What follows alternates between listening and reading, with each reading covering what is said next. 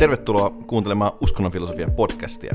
Tässä podcastissa paneudumme uskonnon ja filosofian risteyskohtiin ja patikoidaan myös maailmankatsomuksen vuoristopolkuja. Täällä kanssanne tuttuun tapaan minä, eli Rasmus, ja tuossa vastapäätä istuu Aleksi. Ja tässä jaksossa meidän aiheena on pahan ongelma. Ja tähän on, Aleksi, ollut sun suuria kiinnostuksen kohteita opintojen aikana. Joo, näin on. Ja pahan ongelma on toki kiistatta yksi keskeisimmistä teologian ja filosofian ja uskonnon filosofian klassisista kysymyksistä. Ja perinteisesti tällä pahan ongelmalla on pyritty haastamaan teismin keskeisiä oletuksia tai peräti jopa osoittamaan, että teistinen maailmankatsomus on kokonaisuudessaan täysin kestämätön.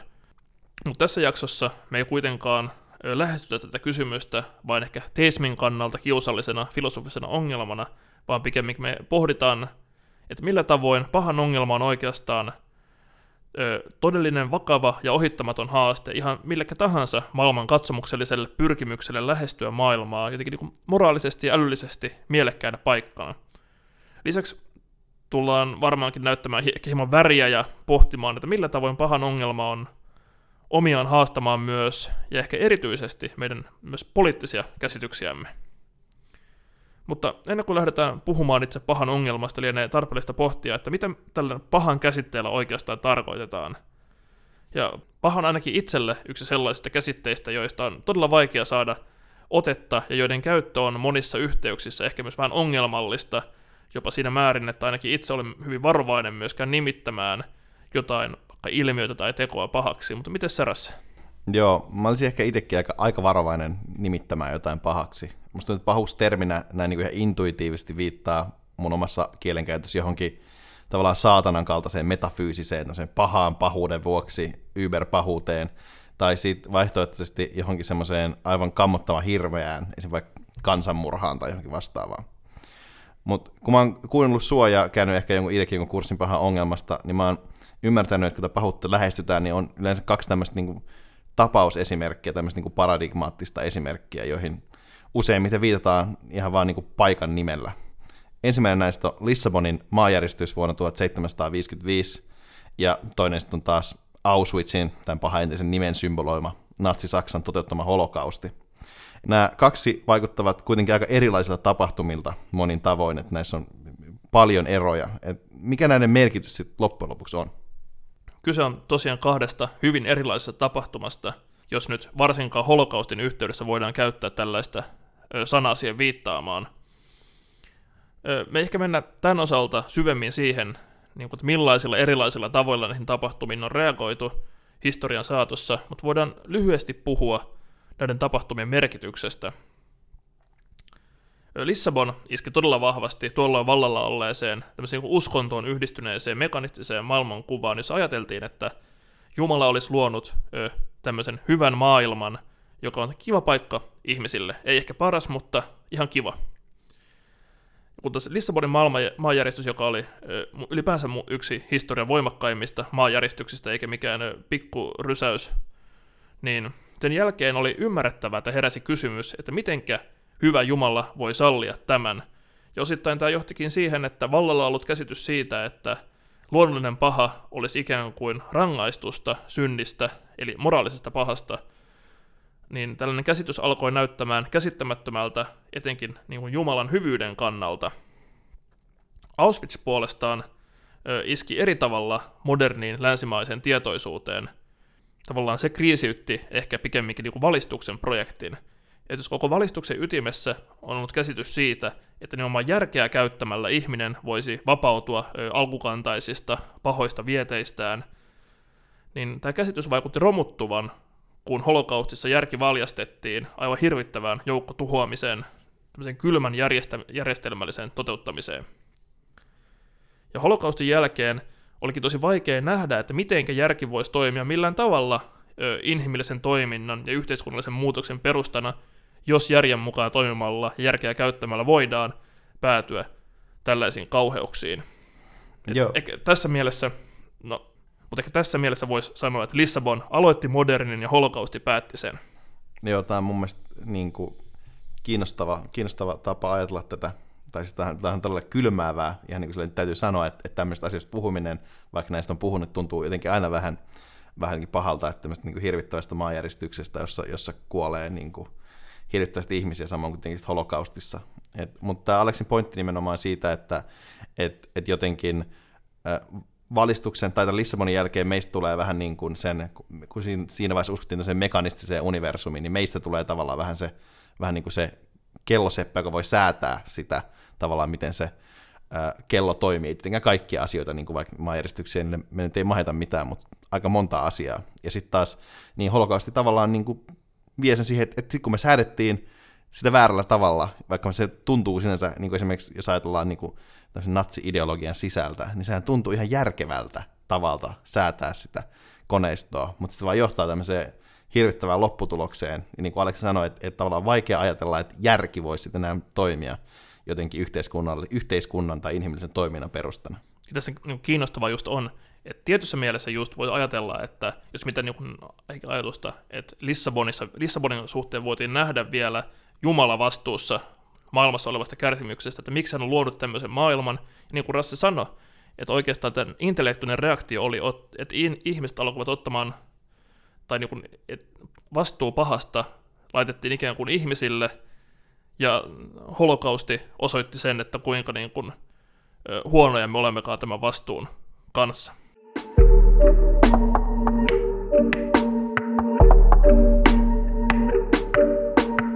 Joo, mutta tämmöinen kuin Lissabonin kaltainen niin kuin luonnollinen paha vaikuttaisi olevan ongelma vaan tietynlaiselle teistisiä uskomuksia puolustavalle ihmiselle.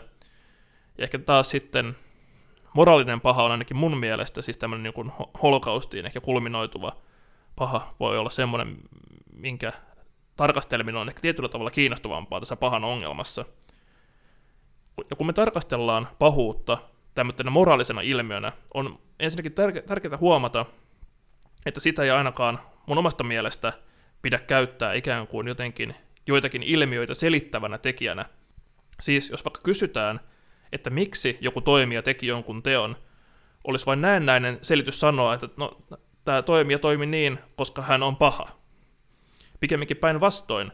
Hannah Arendt totesi seurattuaan Adolf Eichmannin oikeudenkäyntiä, että ihmiset, jotka osallistuvat tällaisiin mitä hirvittävimpiin julmuuksiin, eivät itse asiassa niin kuin henkilöinä vaikuta millään tavoin saatanallisilta tai edes mitenkään erityisen ilkeiltä tai ikäviltä ihmisiltä, vaan pikemminkin aika tavallisilta. Ja Arendt näki Eichmannissa enemmänkin just hyvin harmittoman virkamiehen, jonka motiivina hoitaa näitä Natsi-Saksan juutalaisasioita ja järjestää keskitysleirien kuljetuksia, vaikutti olevan niin kuin vain yksinkertaisesti todella arkinen syy edetä uralla ja tehdä työt mahdollisimman hyvin annettujen ohjeiden mukaan.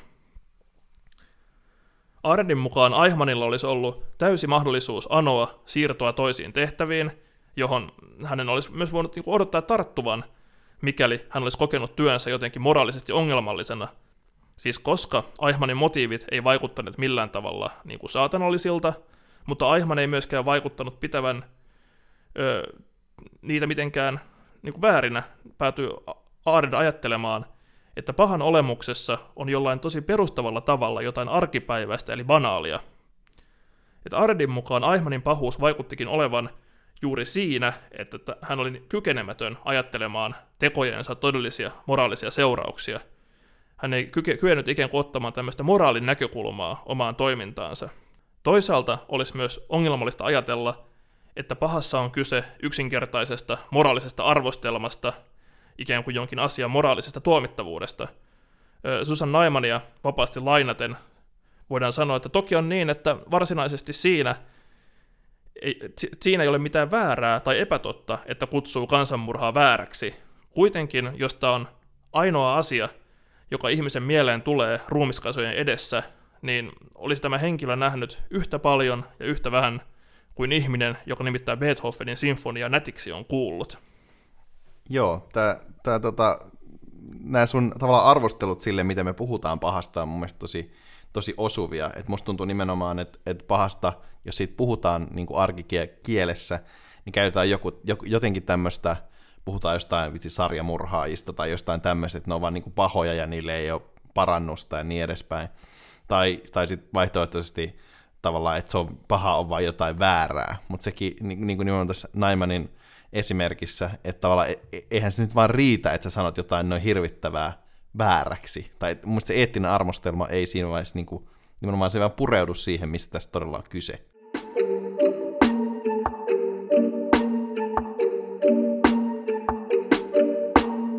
Pahuutta onkin ehkä parempi lähestyä jotenkin niin kuin tulkinnan ja ymmärtämisen kautta.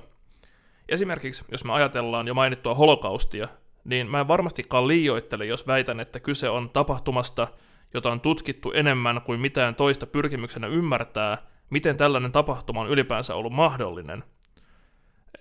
Tämän laajan tutkimustyön vuoksi holokaustin syyt ja sen mahdollistaneet sosiaaliset ja kulttuuriset tekijät on hyvinkin helppo käsittää siinä mielessä, että on järkeen käypää, että tällä teidän olosuhteiden vallitessa jotain tällaista on voinut tapahtua.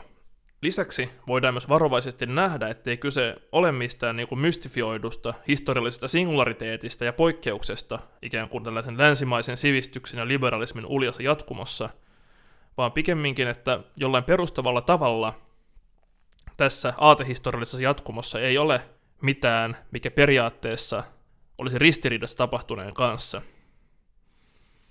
Kuitenkin, vaikka me ymmärrettäisiin nämä ikään kuin syyt jossain mielessä, niin kuin tavallaan syyt niin kuin sikäli, ja ajatellaan nyt niin tavallaan ehkä tieteellisenä selityksenä, niin meille jää jäljellä vielä tämmöinen paljon syvempi niin miksi kysymys, siis ikään kuin loputon ihmetys sen edessä, että miten tällainen on voinut olla ylipäänsä mahdollista. Pahasta erityisen kiinnostavan käsitteen tekee myös se, että vaikka meidän nykyisiä moraalisia käsityksiä me leimaisikin jonkinnäköinen tämmöinen relativistinen käsitys siitä, että se, mitä pidetään hyvänä ja huonona, on kulttuurista riippuvaista, niin vaikuttaisi siltä, että tietynlaisista eettisistä paradigmoista tai tapausesimerkkeistä vallitsisi ainakin jonkinlainen yksimielisyys.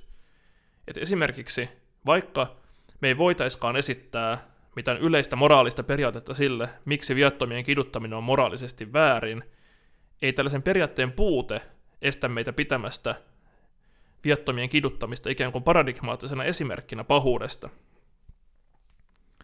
Jo mainittu Susan Neiman esittää kirjassaan Evil in Modern Thought, joka on muuten aivan mielettömän hyvä ja suositeltavaa lukemista kaikille tästä aiheesta kiinnostuneille, että pahan ongelma on kysymys, jota seuraamalla voidaan jäljittää pitkälti koko modernin filosofian keskeisimmät kysymykset ja jännitteet. Me ei ehkä mennä ihan näin pedattiin syynäämiseen tällä kertaa, mutta on kuitenkin tarpeen avata lyhyesti kuuntelijoille, että mistä pahan ongelmassa on noin niin kuin yleisesti kysymys. Kun ollaan kuitenkin Uskonnon filosofia podcast, niin ehkä olisi ongelmallista, että me ei sivutettaisiin vain tämä uskonnollinen pahan ongelman ulottuvuus. Ja tosiaan tämä pahan ongelman klassinen muotoilu lienee monille aika tuttu, mutta se on tavallaan ehkä tässä hyvä käydä läpi. Itse kysymys siitä, että miksi maailmassa on pahaa, on varmaan yhtä vanhaa kuin ajattelu itse, mutta nykyisin kun puhutaan pahan ongelmasta, niin tämä liitetään nimenomaan kristinuskoon useimmiten. Ja ongelma tässä pahan ongelmassa on ristiriita Jumalan täydellisyyden ja maailman tilan välillä. Maailmassa on selvästi pahuutta, se on tavallaan se empiirinen fakta, missä tässä lähdetään, ja sitten taas Jumalan täydelliset ominaisuudet tämän kanssa ristiriidassa. Jumala kaikki tietävänä tietää, että pahaa on. Hän voisi poistaa kaiken pahuuden, koska on kaikki voipa, ja haluaisi varmasti poistaa kaiken pahan, koska on täydellisen hyvä. Ja tästä muodostuu tämä ongelma, että minkä takia maailmassa on pahuutta, minkä takia Jumala sallii sen pahuuden, kun voisi sen poistaa. Joo, se on hyvä, että niin kuin Rassi hienosti sanoi, että pahan ongelma, että vaikka se on tullut tunnetuksi kristillisessä kontekstissa, niin kyse on kuitenkin jollain tavalla todella perustavasta inhimillisestä kysymyksestä. Ja tämä perustava ikään kuin lähtökohta tälle pahan ongelmalle vaikuttaisikin olevan tosiaan kokemus siitä, että maailma ei ole sellainen kuin sen pitäisi olla. Eli että maailmassa on jollain tosi perustavalla tavalla jotain pielessä. Ja on helppo nähdä, miten tällainen ongelma nousee just uskonnollisessa kontekstissa valtavasta ristiriidasta siinä, että maailma ei näytä lainkaan siltä, kuin sen voisi odottaa näyttävän, jos ajatellaan, että sen olisi luonut kaikkivaltias täydellisen hyvä Jumala. Tätä ristiriitaa purkaman on monet teologit ja filosofit kehittäneet tämmöisiä teodikeoiksi kutsuttuja teorioita. Sana teodikea tarkoittaa muuten kirjaimellisesti Jumalan syyttömäksi osoittamista, eli tässä on vähän tämmöinen ehkä jopa oikeustieteellinen retorinen viba, jossa ikään kuin Jumala on inhimillisen järjen ja moraalitajun tuomiolla. Mutta tällaisten teorioiden pyrkimyksenä on siis osoittaa, että maailmassa havaittava paha ei ole ristiriidassa Jumalan ominaisuuksien kanssa. Niin tosiaan, just niin kuin Aleksi sanoit, niin tähän ongelmaan on vastattu klassisesti joko näillä teodikeoilla, tai sitten on toki voitu kieltää joku näistä Jumalan täydellisistä ominaisuuksista, mutta se on ollut ehkä semmoinen valtavirrasta poikkeava näkemys. Että nämä teodikeat on ollut se, mihin kristillisessä ajattelussa on yleisimmin vedottu. Ja nämä yleisimmät teodikeat on vapaan tahdon teodikea, parhaan mahdollisen maailman teodikea ja sielunmuokkausteodikea. Näistä tämä parhaan mahdollisimman maailman teodikea vastaa erityisesti kysymykseen tästä luonnollisesta pahasta, eli vaikka just näistä luonnonkatastrofeista, aiheutuvasta kärsimyksestä. Vapaan tahdon teologia tavallaan kysymykseen toisten ihmisten pahuudesta, eli tästä niin sanotusta moraalista pahasta. Ja sielunmuokkausteodikea taas ehkä niin kuin molempiin. Ja mä tiedän, että Aleksi on kova teodikiakriitikko, enkä siitä häntä soimaa. Se on ihan ymmärrettävä kanta. Niin mä en ehkä voisin nostaa tämän sielunmuokkausteodikian tässä esimerkiksi, koska se tuntuu jopa niin kuin musta intuitiivista ja epäeettiseltä. Et kyse on siis siitä, että ihmisten kokema kärsimys tai pahuus on oikeutettua, koska se tekee heistä parempia ihmisiä.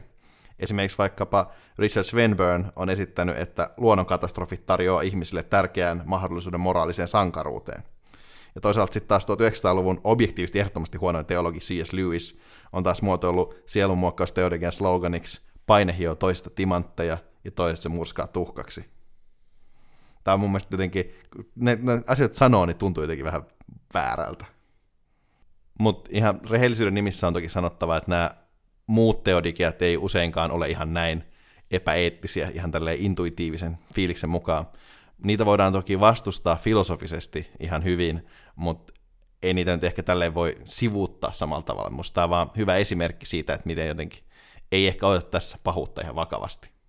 On myös tärkeää huomata, että tietyllä tavalla tällaista teodikia-ajattelua edustavat myös ateistit, jotka vaativat, että teistin pitäisi jotenkin niin pystyä tarjoamaan jokin uskottava teodikia.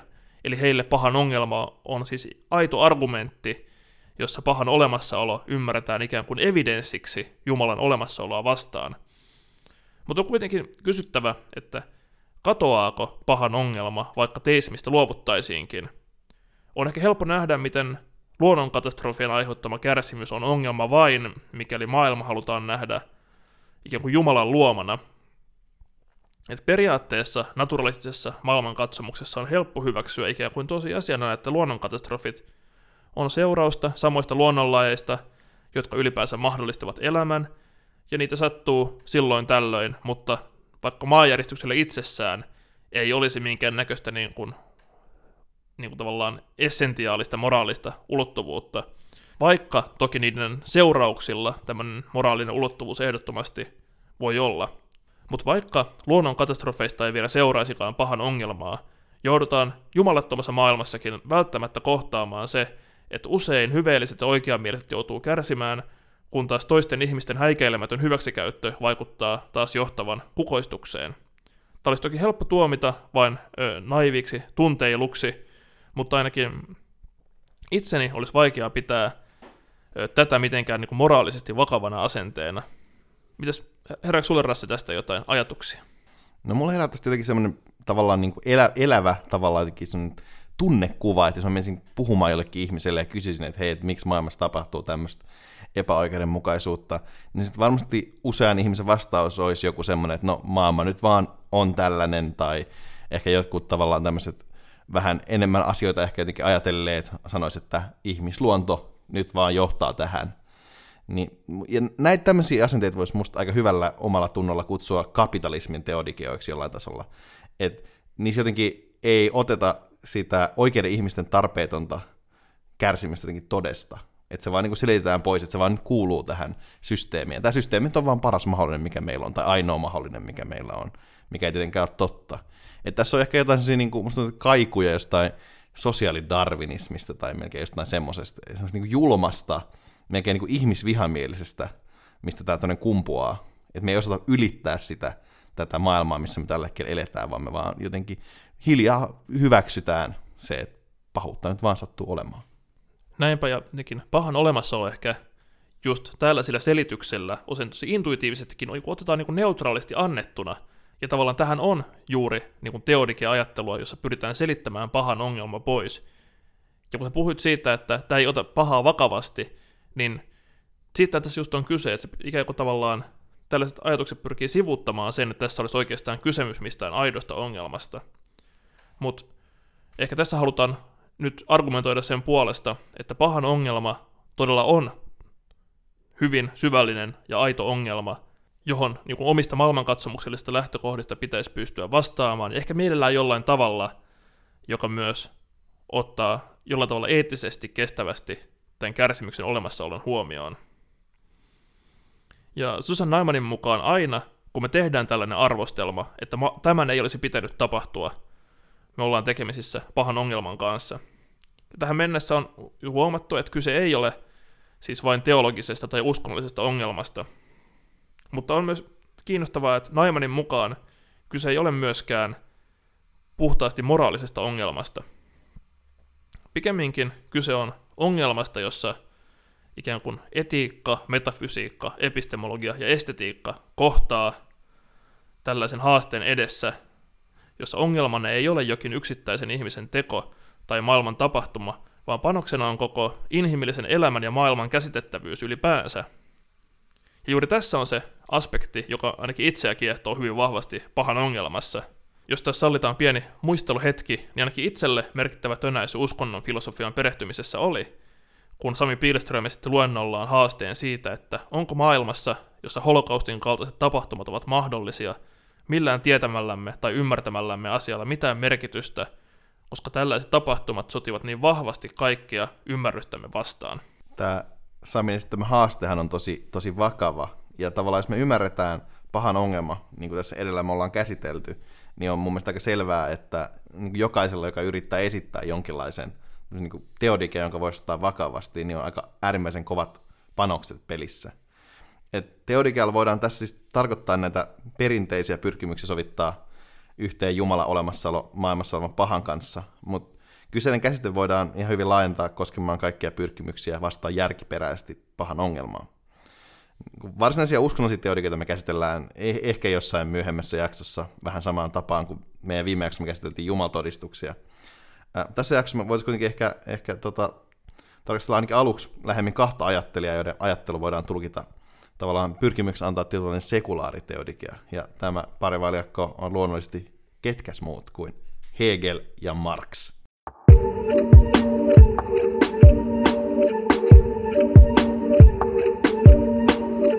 Hegelin ajattelun voisi sanoa olevan tällainen eräänlainen kokonaisvaltainen teodikea.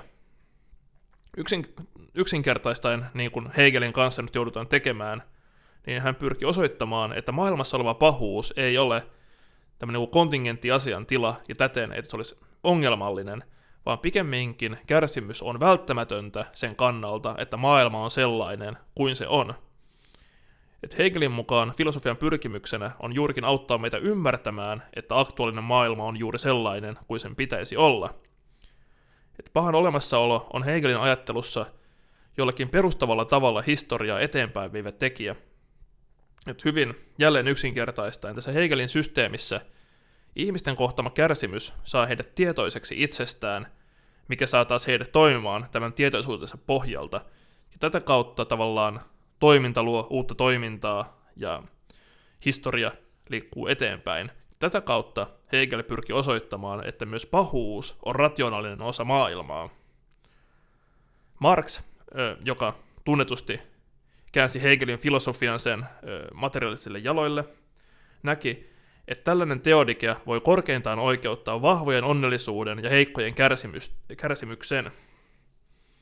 Ja Marx esitti, että muun muassa maailmassa oleva kärsimys ei ole seurausta jonkinlaisesta niin kuin välttämättömästä rationaalisesta prosessista, vaan materiaalisista yhteiskunnallisista suhteista, jotka tuottavat konkreettiset ajattelun muodot ja yhteiskunnalliset olot. Ja marksilaisessa ajattelussa teodikat edustaakin juuri sellaista uskonnollista ajattelua, jonka pyrkimyksenä on puolustaa ja ankkuroida vallitsevat yhteiskunnalliset suhteet tämmöiseen transcendenttiin ikuisuuteen, ikään kuin kaiken muuttamisen taakse. Ja Marxin hyvä toveri Engels ilmaisikin vasemmistohegeliläisten yleisen sentimentin uskontoa kohtaan siten, että koska näyttää siltä, että Jumala aivan selvästi on epäonnistunut tehtävässään vapauttajana, on ihmisen otettava tämä valta takaisin Jumalalta. Marxin mukaan siis yhteiskunnalliset olot, jotka näyttää pintapuolisesti muuttumattomilta, on itse asiassa vain seurausta historiallisesta kehityksestä, mikä taas tarkoittaa, että ne on myös ihmisten muutettavissa. Kuitenkaan Marx ei ehkä itse täysin pääse irti tällaisesta teorikia-ajattelusta, sillä hän myös ajattelee, että riistettyjen kärsimys on välttämätöntä tietynlaisen luokkatietoisuuden kehittymiselle, jonka myötä taas yhteiskunnallisten olojen muutos on mahdollista. Susan Neiman kuvaa Marxin teodikia-ajattelua erästä tämän omaa lausahdusta mukailleen seuraavasti. Teodikiat ovat tähän asti puolustaneet Jumalaa, vaikka tarkoitus on korvata hänet. Mutta Hegel ja Marx paljastaa mun mielestä hyvin vahvasti sen, että pahan ongelma on myös vahvasti poliittinen ongelma, koska siinä on kysymys jollain tosi perustavalla tavalla siitä, että millainen maailma on ja pitäisikö meidän tehdä sille jotain. Ja tässä Hegel edustaa ehkä konservatiivisempaa kantaa, jonka mukaan maailma on juuri sellainen kuin sen pitäisi olla. Et Hegelin mukaan, kun maailmanhistoria on ihmisten toiminnan kautta kehkeytyvää, hengen luovaa, rationaalista liikettä, on sen seurauksena se, että se, mikä on todellista, on myös järkevää, eikä mitään pahan ongelman aiheuttamaa ristiriitaa olisi. Että ikään kuin jos esittäisin kysymyksen, että miksi maailma on sellainen kuin se on, niin hegeliläinen vastaus on, että maailma ei voisi olla toisin. Marx puolestaan hyökkää erityisesti Hegelia kohtaan sanoessaan tämän kuuluisan lausahduksensa, josta tuo Neimanin aikaisempi lainaus oli mukailma, että filosofit ovat pyrkineet ymmärtämään maailmaa, vaikka tavoitteena on muuttaa sitä. Marxin mukaan Hegel siis tekee virheen sekoittaessaan jonkin asiantilan ymmärrettävyyden sen hyväksyttävyyteen, vaan päinvastoin se, että jokin asia ymmärretään, ei tarkoita, että se pitää hyväksyä. Ja Marxin ajattelussa maailmassa olevan kärsimyksen syiden ymmärtäminen puolestaan avaa mahdollisuuden poistaa maailmasta kärsimys muuttamalla maailmaa. Tämä on tosi, mun mielestä hyvin sanoit, että tämä paljastaa tavallaan pahan ongelman poliittiseksi kysymykseksi. Ja itse ainakin jossain vaiheessa olen ihan vakavasti ottaen pohtinut itse omaa poliittista näkökulmaa. Marx tuntuu musta jotenkin usein tosi vetovalta ajattelijalta, mutta nimenomaan tämä, että miten vaikka tätä niin kuin luokkadialektiikkaa, että pitää olla tietyn luokan kärsimystä, joka sitten kulminoituu tietynlaisena kansannousuna, joka sitten uudistaa systeemiä. Et siinä on tämän pahan ongelman kannalta aika ongelmallinen niin kuin ulottuvuus. Ja ehkä me voitaisiin tarkastella marksismin sijaan toista lähestymistapaa pahan ongelmaan siihen, miten maailmaa voidaan muuttaa.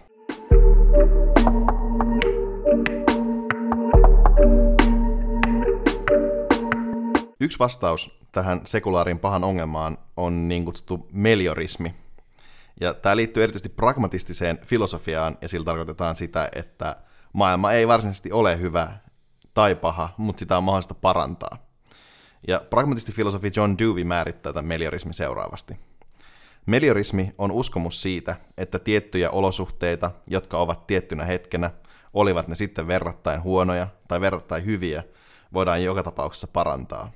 Se innostaa älyä tutkimaan hyvien asioiden saavuttamien keinojen ja esteitä näiden toteutumisen sekä näkemään vaivaa olosuhteiden parantamiseksi. Se herättää luottamusta ja järkevää toiveikkuutta, jotain, jota optimismi ei tee. Jälkimmäinen väittäessään, että hyvä on jo realisoitunut perimmäisessä todellisuudessa, saa meidät usein sivuuttamaan pahan, joka on konkreettisesti olemassa. Meliorismi on kyllä kaikessa hyvin kaunis aate. Tästä muistaakseni jo mainittu Sami Pihlström taisi kerran esittää hienon määritelmän, jota mukailleen meliorismin mukaan voidaan nähtävissä olevien mahdollisuuksien valossa ajatella, että asiat on menossa parhain päin, mutta on kuitenkin otettava hyvin vakavasti se mahdollisuus, että asiat voivat mennä ja ovat useasti menneetkin todella pahasti pieleen. Joo, tämä jälkimmäinen on tavallaan tärkeä korostus, koska Dewey kritisoitiin aikanaan tosi paljon siitä, että hän ei ottanut pahuutta tarpeeksi vakavasti. Että hän tavallaan ikään kuin selitti pois pahan tavallaan inhimillisen toiminnan mahdollisuuksien kautta, että me voidaan tavallaan korjata tämä. Ja erityisesti niin sanottu radikaalipaha, eli joku sellainen niin kuin hirveydessä holokaustin kaltainen, jota ei niin kuin tavallaan voi korjata, ei sitten tunnu sopivan Deweyn maanjäristyksen järjestelmään ihan niin hyvin. Ja samaten esimerkiksi vaikka systemaattinen rasismi tai seksismi on asioita, joiden kohdalla korjaaminen tuntuu jotenkin aika vaatimattomalta, kun siinä vaaditaan tavallaan systeemitason muutosta. Mutta tätä filosofia niin afroamerikkalaista ajattelua tutkinut Melvin Rogers on niin kehittänyt. Hän on tutkimassa Deweyä. Ja hän on itse sitä mieltä, että sinänsä Deweyn tai maanjäristyksen lähestymistapa on riittävä. Rodgersin mukaan näkemys siitä, että maailma, joka me päivittäin kohdataan, ei ole paras eikä huonoin, mutta sitä voidaan kuitenkin parantaa, tarkoittaa pahanottamista vakavasti. Vaikka lopputulokset ei meidän parasta pyrkimyksistä huolimatta ole meidän käsissä, se ei tarkoita sitä, että pahuudelle vaan alistuttaisiin. Mutta Rogers on kuitenkin tavallaan myöntänyt, että tällainen antirasismin puute pragmatisessa ajattelussa häiritsee häntä aika paljon. Ja tällä hetkellä Rogers työstää mun mielestä niin kuin todella kiinnostavan kuulosta teosta, jossa hän argumentoi, että Yhdysvalloissa mustien ihmisoikeustaistelun ytimessä oli tämmöinen vähän niin kuin maanjärismiin pohjaava uskon käsite. Että koska haaveet poliittista edistysaskelista, että ihmisoikeudet toteutus oli niin hatarat, niin piti turvautua uskoon, jota sitten valettiin esimerkiksi retorisin keinoin. Ja tämä taas loi pohjaa toimijuudelle vaikeissa oloissa. Ja mun harmittaa suuresti, että tämä kirja ei ole valmis, että mä en päässyt itse tutustumaan tähän, koska tämä kuulostaa just siltä, että kun pahaa kohdataan epävarmoissa oloissa, että taas niin tavallaan sekulaarin pahan ongelman ytimessä.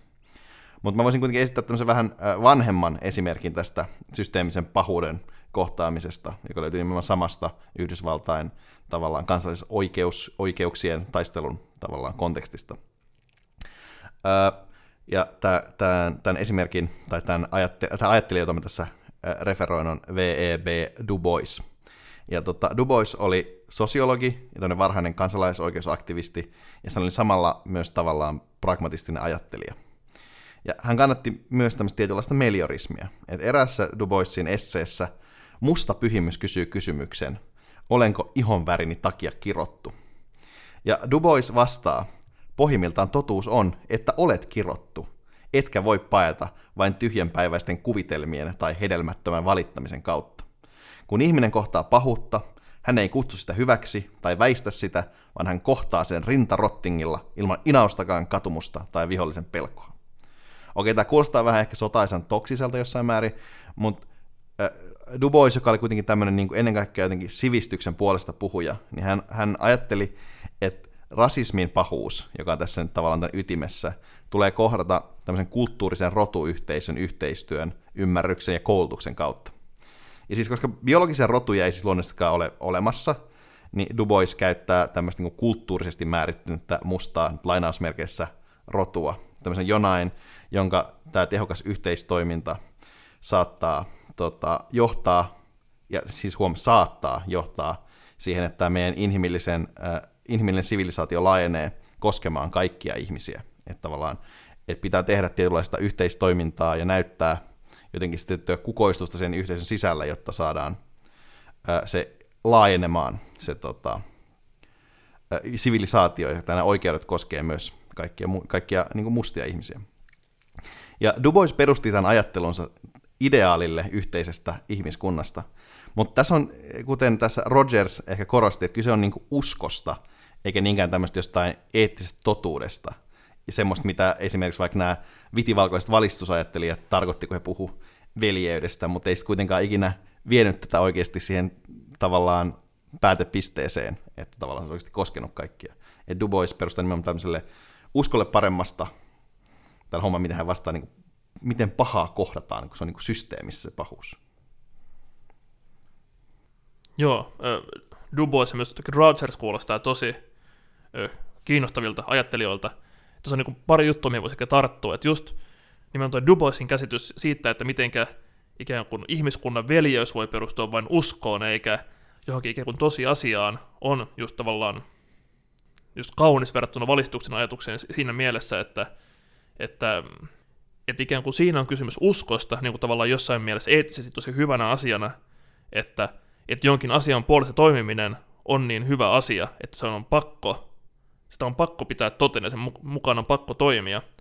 toisin kuin taas missä valistuksessa nämä vapausveljes ja tasa-arvo oli ehkä tämmöiset ikään kuin vain järkevät periaatteet, ja tästä valistuksen ikään kuin ristiriidasta musta on hienosti kertonut Teivo Teivainen jossain radiohaastattelussa, että kun Ranskassa päätettiin vallankumouksen myötä, että vapausveljes ja tasa-arvo nyt on hyviä juttuja, näistä me halutaan pitää kiinni, niin Haitissa orjat oli myös, että hei, nyt kuulostaa hyvältä, mekin halutaan, ja sitten mitä tapahtuu seuraavaksi tietysti, Ranskan armeija saapuu paikalle ja toteaa, että hei, nyt te ymmärsitte jutun aivan väärin, tämä koskee vaan valkoisia.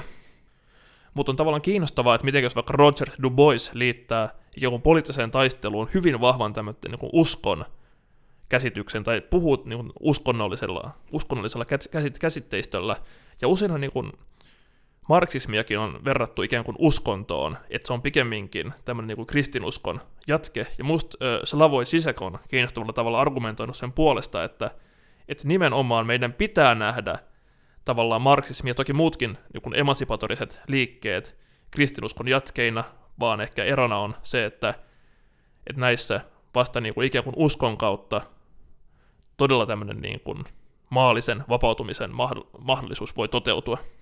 Joo, tämä niin kuin uskon käsitteen laajentaminen niin kuin poliittiseen keskusteluun on mun mielestä kyllä tavallaan niin kuin tärkeä projekti, mitä uskonnon filosofiassakin voitaisiin jollain tasolla edistää. Mutta jos me palaan tähän niin kuin pahuuteen, niin mun mielestä tämä Du Boisin esimerkki näyttää tietynlaisen ongelman kuitenkin tässä meliorismissa, mitä me käsitellään.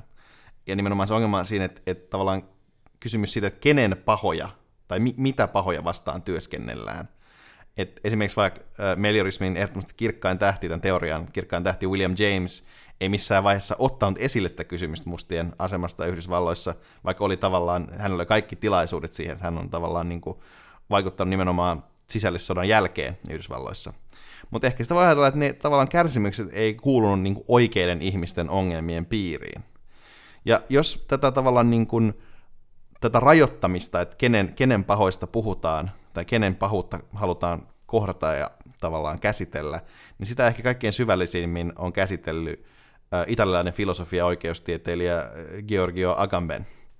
Ja Agamben on siis kuuluisa tämmöiset niin kuin paljaan elämän ja sitten Carl Schmittin poikkeustilan käsitteen soveltamisesta, erityisesti tämmöiseen eurooppalaiseen suhtautumiseen liittyen pakolaisiin.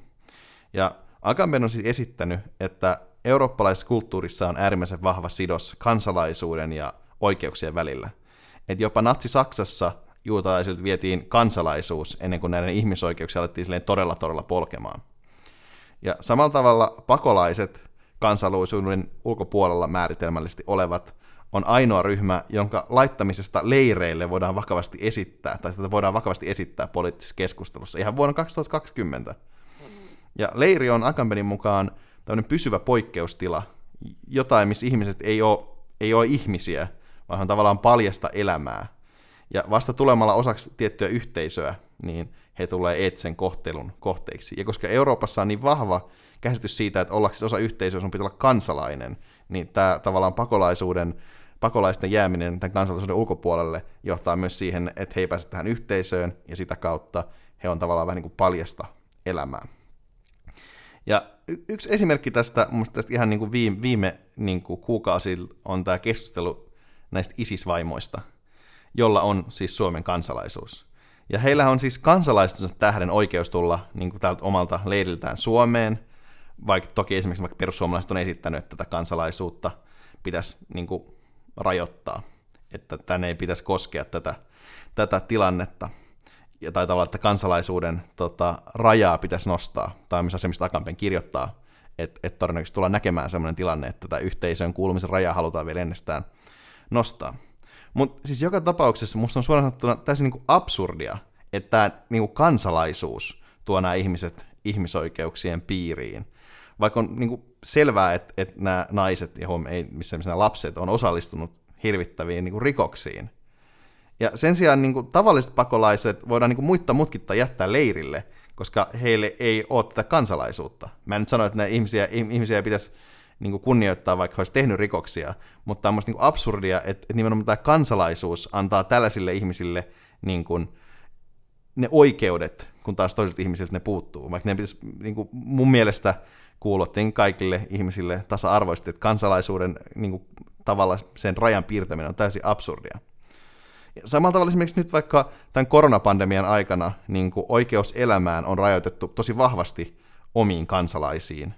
Että tavallaan kansalaisuuden ulkopuolisille, esimerkiksi niille, jotka nyt on näillä EUn ylläpitämillä leireillä, ei ole edes oikeutta sinänsä elämään, koska tavallaan siellä ei ole semmoisia fasiliteetteja, miltä tätä niin kuin pandemiaa voitaisiin hallita. Toisin kuin tavallaan täällä voidaan tehdä vaikka ja mitä. Ja näistä, niin kuin tällä hetkellä esimerkiksi näistä leirien ihmisistä Agamben käyttää tämmöistä roomalaisen oikeuden termiä homo sacer, eli suoraan suomennettuna pyhä ihminen, joka on sitten roomalaisen oikeuden termi, jossa joku on tavallaan annettu uhrattavaksi niin kuin oikeuden toimesta. Että hän ei enää ole oikeuden subjekti, vaan puhdasta niin kuin elämää. Ja musta tietenkin tuntuu niin kuin äärimmäisen julma teodikea, että näiden ihmisten kärsimystä ei tavallaan lasketa, koska ne ei niin kuin oikeasti ole edes ihmisiä. Ja tavallaan tässä tämä tavallaan niin kuin meidän jotenkin eettinen ajattelu lyö jotenkin kaikki kirveensä kiveä ja jotenkin mikään ei tunnu niin kuin toimivan, kun me voidaan tässä meidän nykyisessä eettisessä järjestelmässä jättää tällaiset asiat niin kuin jotenkin ulkopuolelle. Että nämä ihmiset ei ole edes ihmisiä tässä meidän monesti, tässä meidän poliittisessa keskustelussa. Joo, tuo niin on hyvin jotenkin vaikea saada otetta tästä niin isosta eettisestä ongelmasta, mikä tähän liittyy. Et Žižek on kommentoinut juuri tavallaan sitä, että ikään kuin yksi tällainen niin eurooppalaisen universalistisen etiikan yksi tavallaan itse asiassa välttämättömistä ehdoista on, että se on ei-universalistista, että se sulkee jotkut tämän etiikan ulkopuolelle, ja tässä kohtaa se vaikuttaisi olevan ikään kuin kansalaisuus. Että jossain mielessä universalismi koskee vain heitä, jotka on jollain tavalla samoja, ja riittää vain, että joku voidaan sulkea ulos jolloin etiikka lakkaa pätemästä tähän.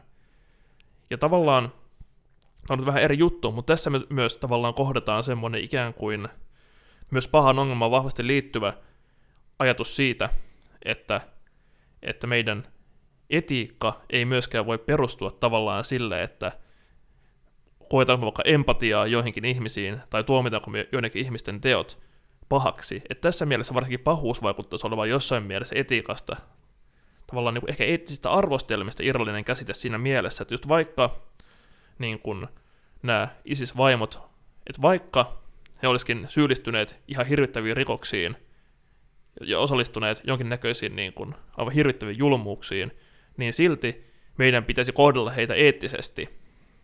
Että jollain tosi perustavalla tavalla meidän pitäisi pystyä olemaan eettisiä suhteessa niihin, jotka ei tuota meissä minkäänlaista empatiaa, tai jopa vielä päinvastoin tuottaa meissä jonkinnäköisiä niin kuin hyvin syviä, ehkä jopa niin kuin moraalisen vastenmielisyyden tunteita.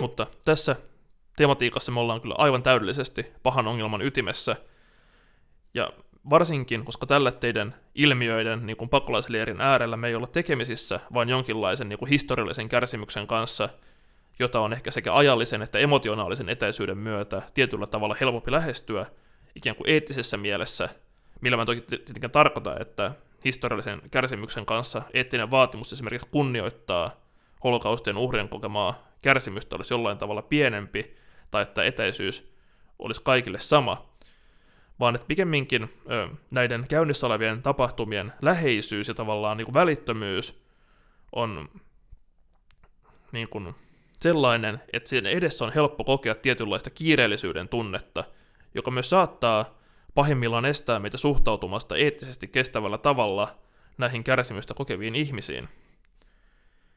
Ja ehkä Agamben osoittaa tietyllä kiinnostavalla tavalla, että miten myös tällaiset universaaliuteen pyrkivät teodikiat ei voi onnistua ilman, että joidenkin ihmisten kärsimys vaan yksinkertaisesti ohitetaan. Et vasta jos joidenkin ihmisten kärsimys ohitetaan, vaikuttaisi siltä, että voidaan sanoa, että kaikella kärsimyksellä on jonkinlainen funktio, vaikka se olisikin joku semmoinen, mistä me ei voida niin kuin tietää. Koska tosiasiassa vaikuttaisi siltä, että kärsimyksellä usein ei ole minkäänlaista esimerkiksi hyveellistä luonnetta kasvattavaa merkitystä, vaan pikemminkin esimerkiksi holokaustista selviytyneet on kertoneet, että leireillä parhaiten selvisi ne, jotka toimivat kaikkein julmimmin tovereitaan kohtaan.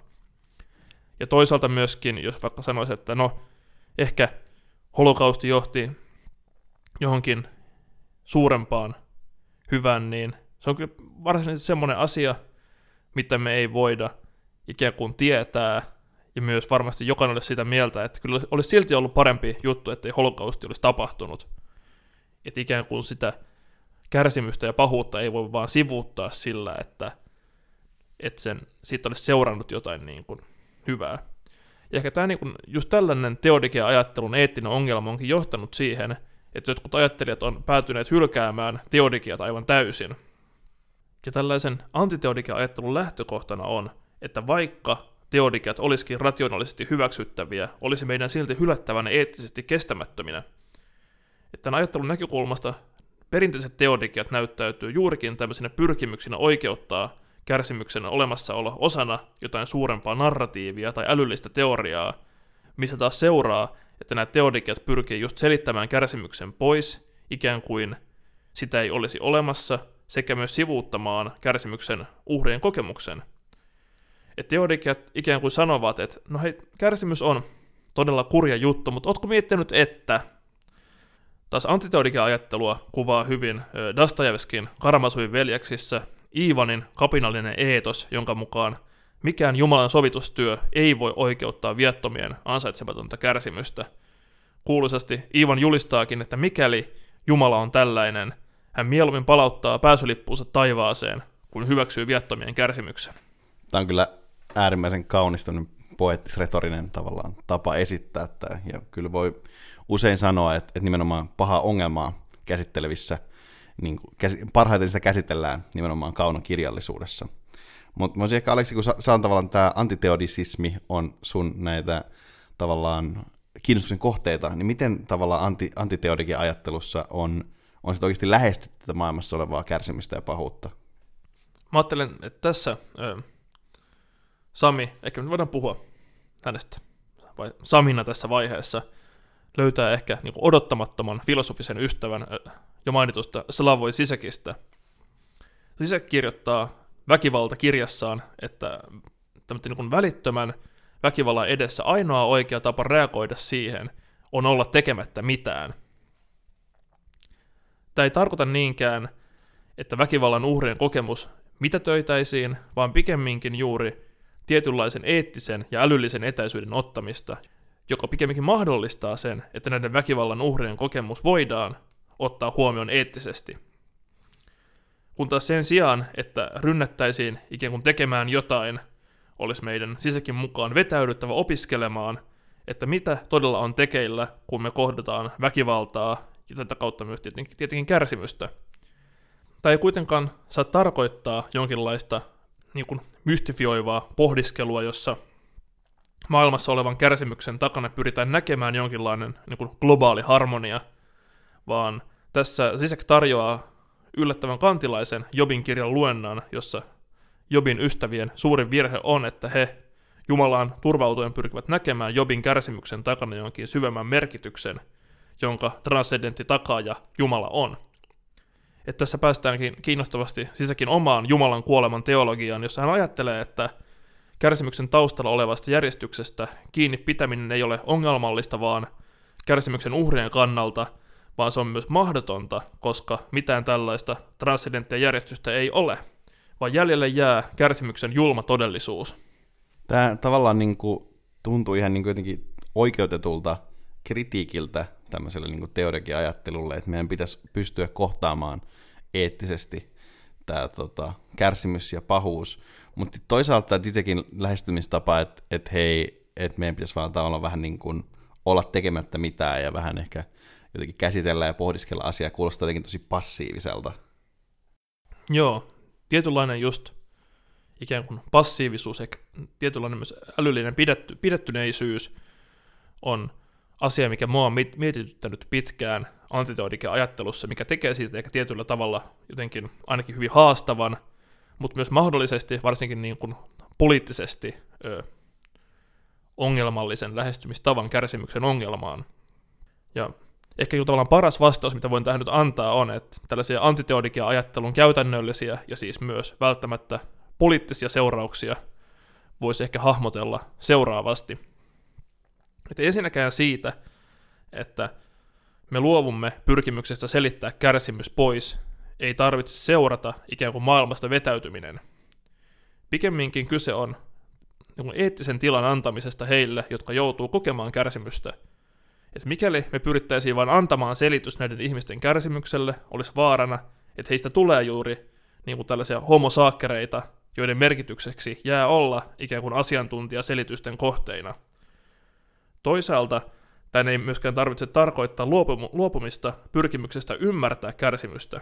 Sisäkiä seuraten välittömästi kohdatun kärsimyksen aikaansaama tämmöinen kiireellisyyden tunne saa meidät usein toimimaan ja ajattelemaan hätäisesti, jolloin me ollaan vaarassa ohittaa juuri näiden ihmisten kokema kärsimys.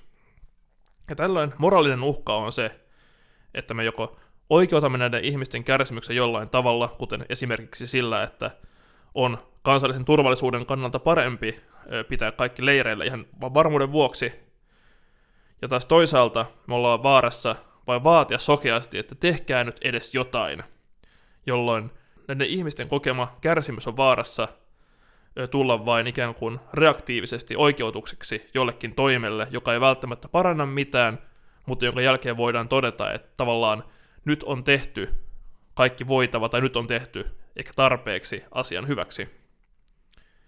Että pikemminkin vasta tietty viileä, joskaan ei kylmä suhtautuminen ja vetäytyminen mahdollistaa sen, että pahuus ja kärsimys voidaan ymmärtää jotenkin eettisesti kestävällä tavalla.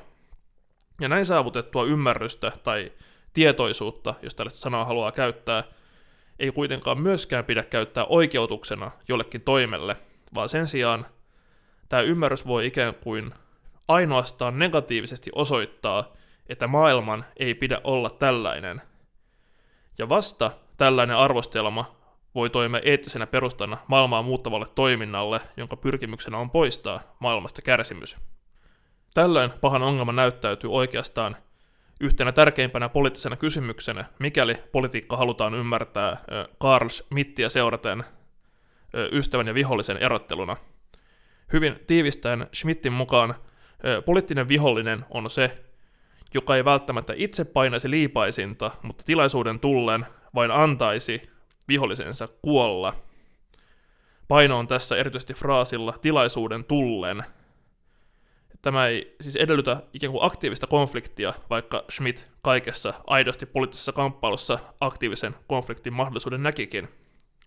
Ja tavallaan tämän käsityksen pohjalta voitaisiin ehkä muotoilla tämmöinen ikään kuin poliittinen pahan ongelma, jossa kaikkein perustavin poliittinen kysymys on, mitä ihminen vastaa maailmassa olevan kärsimyksen edessä kysymykseen, onko maailma hyvä näin? Tähän ilmassa leijuvaan kysymykseen on varmaan kaikkein parasta lopettaa tämä podcast. Olet kuunnellut siis Uskonnonfilosofia-podcastia ja meidän jaksoa pahan ongelmasta. Meille voi laittaa kaikenlaista palautetta ja kivoja ja vähemmän kivoja viestejä sosiaalisessa mediassa. Meidät löydät Instagramissa @ufipodi ja Facebookista Uskonnonfilosofia-podcast nimellä.